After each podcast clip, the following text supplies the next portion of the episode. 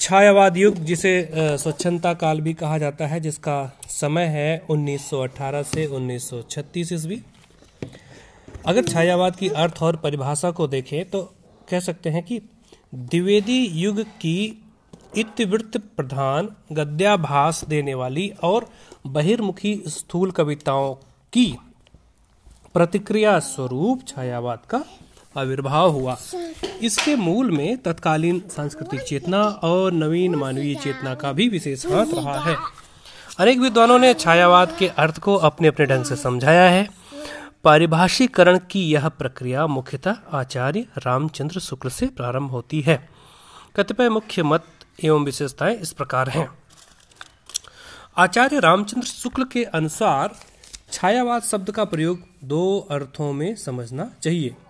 छायावाद शब्द का प्रयोग दो अर्थों में समझना चाहिए। एक तो रहस्यवाद के अर्थ में, जहाँ इसका संबंध काव्य वस्तु से है, अर्थात जहाँ कवि उस अनंत और अज्ञात प्रियतम को आलंबन बनाकर अत्यंत चित्रमयी भाषा में प्रेम की अनेक प्रकार से व्यंजना करता है।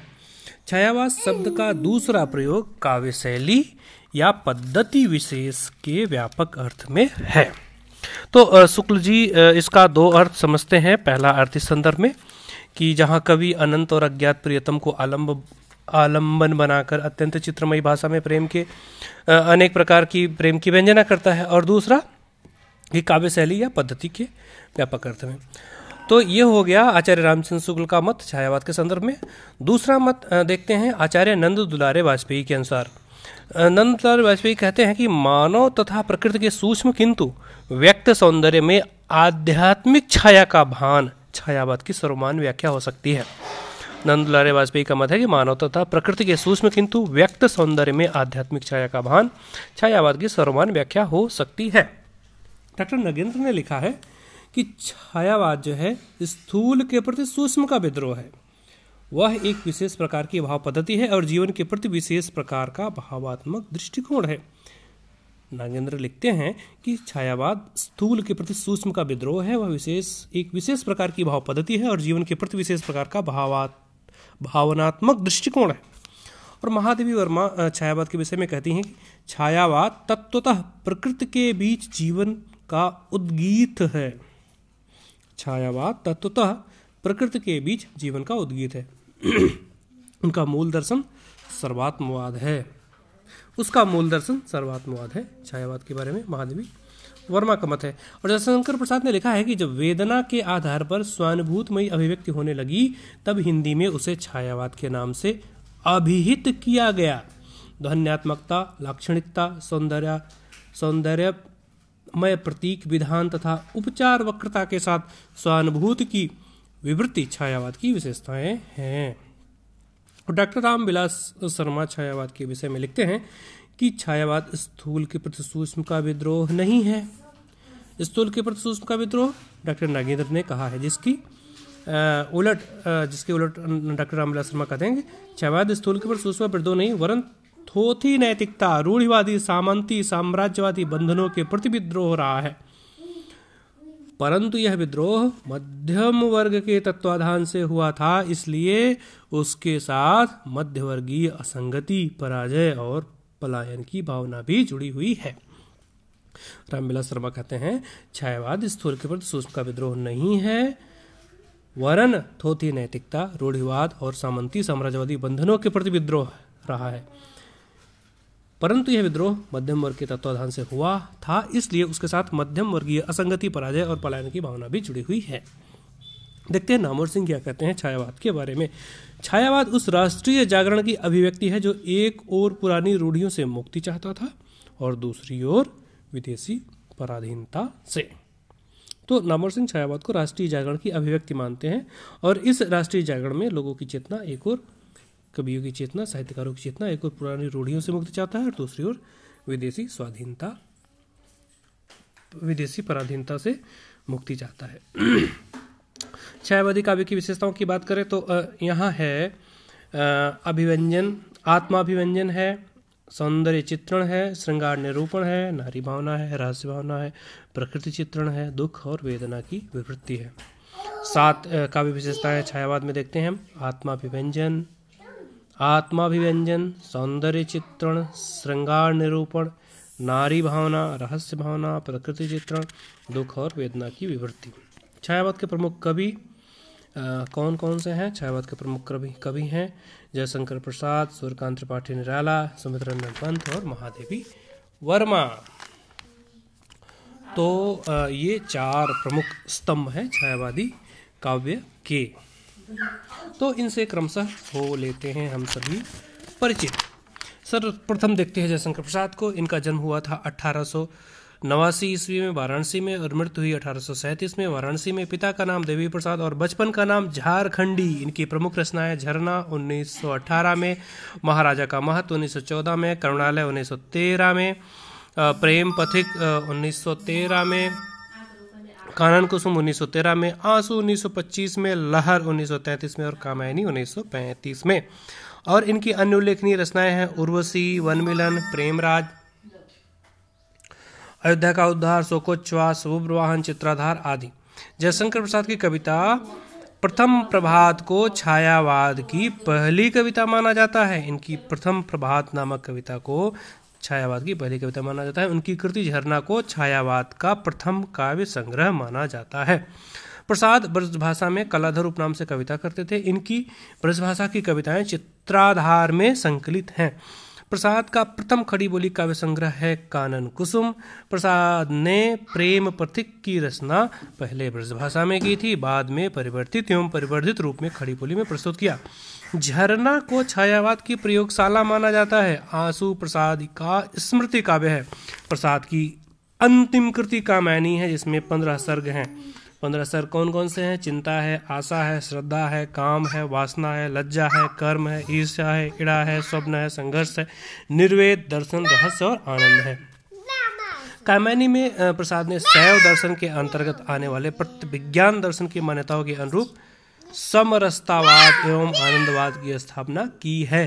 कामैनी के तीन प्रमुख पात्र, मनु, श्रद्धा और इड़ा क्रमशः मन, हृदय और बुद्धि के प्रतीक है। तो ये हो गया जयशंकर प्रसाद का परिचय। सूर्यकांत त्रिपाठी निराला के बारे में जानते हैं। निराला जी के बारे में। इनका जन्म हुआ था बंगाल के प्रांत मेदिनीपुर ज़िले में महिषादल नामक रियासत में सन अठारह में। अठारह सौ निन्यानवे मतलब जयशंकर प्रसाद के जन्म के ठीक दस साल बाद। मृत्यु हुआ इलाहाबाद में उन्नीस सौ इकसठ में। पिता का नाम राय साहब त्रिपाठी पत्नी का नाम मनोहरा देवी, बचपन का नाम सूर्य कुमार। इनकी रचनाएँ हैं सांध्य काकली, उन्नीस उनहत्तर, गीत गुंज उन्नीस सौ चौवन, कुकुरमुत्ता उन्नीस सौ बयालीस, गीतिका उन्नीस सौ छत्तीस, परिमल उन्नीस सौ तीस, अनामिका उन्नीस सौ तेईस। निराला की अन्य महत्वपूर्ण रचनाएँ हैं, तुलसीदास उन्नीस सौ अड़तीस, अनामिका नवीन उन्नीस सौ अड़तीस अणिमा उन्नीस सौ तिरालीस ईस्वी, बेला उन्नीस सौ छियालीस नए पत्ते उन्नीस सौ छियालीस, अर्चना उन्नीस सौ पचास, आराधना उन्नीस सौ तिरपन आदि। सूर्यकांत त्रिपाठी निराला खड़ी बोली की प्रथम कविता। निराला की खड़ी बोली की प्रथम कविता, जूही की कली 1916 है, एवं अंतिम कविता प्रत्योत्कंठित जीवन का विष बुझा हुआ है। प्रथम काव्य संग्रह का नाम है अनामिका, जो 1923 में आई, एवं अंतिम काव्य संग्रह का नाम है सांध काकली, जो 1969 ईस्वी में आई, जो उनकी मरणोपरांत प्रकाशित हुई, क्योंकि उनका मृत्यु 1961 में हो चुका था। निराला की अन्य उल्लेखनीय रचनाएँ हैं, अधिवास, पंचवटी प्रसंग, भिक्षुक, बादल राग, विधवा शेफालिका जागो फिर एक बार, महाराज शिवाजी के पत्र, रेखा, प्रेयसी आदि। 1936 ईस्वी में प्रकाशित गीतिका संग्रह, निराला के श्रृंगारिक गीतों का संग्रह है। गीतिका काव्य संग्रह, निराला के श्रृंगारिक गीतों का संग्रह है। निराला की तीन महत्वपूर्ण रचनाओं का प्रकाशन क्रम है। तीन महत्वपूर्ण रचनाओं का प्रकाशन क्रम है। सरोज स्मृति 1935 राम की शक्ति पूजा 1936 तुलसीदास 1938 सरोज स्मृति 1935 राम की शक्ति पूजा 1936 तुलसीदास 1938 सरोज स्मृति निराला की सर्वाधिक व्यक्ति परक रचना है, जिसमें कवि ने अपनी प्रिय पुत्री सरोज के देहावसान पर लिखा है। आधुनिक हिंदी काव्य में इसे प्रथम और उत्कृष्ट शोक गीत कहा जाता है। राम की सत्य पूजा का कथानक बंगाल के कृत्यवास रामायण से लिया गया है। बंगला के कृत्यवास रामायण से लिया गया है। तुलसीदास नामक रचना में निराला ने सबसे कठिन छंद तथा तुक विधान का पालन किया है। इस रचना में निराला ने तुलसीदास के माध्यम से भारतीय जीवन मूल्यों की प्रतिष्ठा की है। निराला ने हास्य और व्यंग की रचनाएँ प्रस्तुत की हैं। जिन रचनाओं में कुकुरमुत्ता सर्वाधिक प्रसिद्ध है।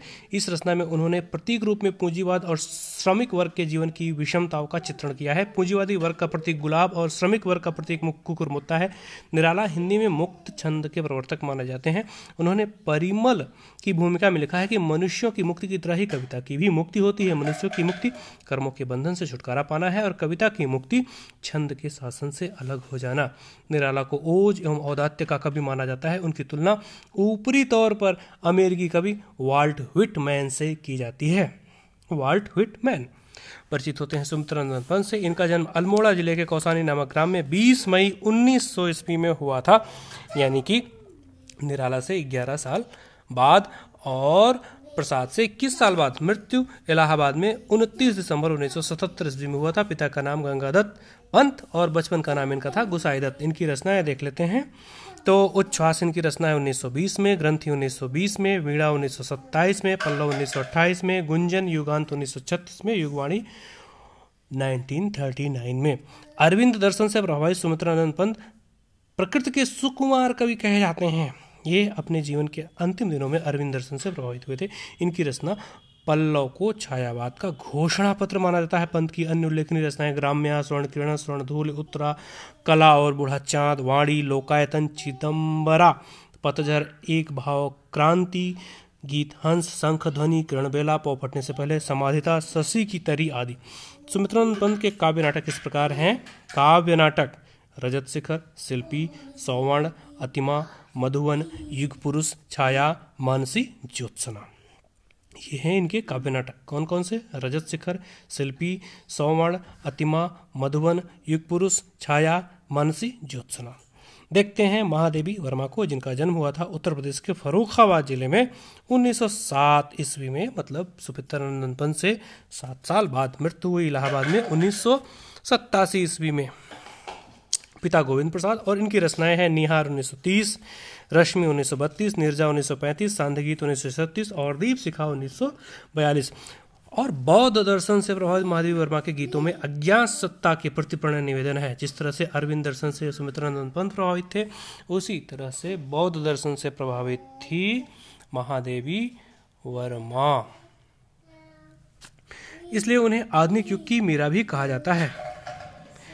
इनके काव्य संग्रह यामा में नीरजा निहार रस्म और सांघ गीत, सांध्य गीत तीनों गीतों का संग्रह है।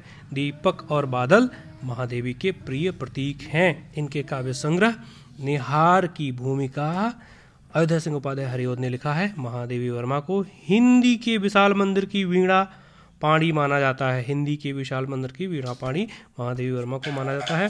सप्तपर्णा नामक कृति में इन्होंने ऋग्वेद के मंत्रों का काव्यानुवाद किया है। सप्तपर्णा नामक कृति में इन्होंने ऋग्वेद के मंत्रों का काव्यानुवाद किया है।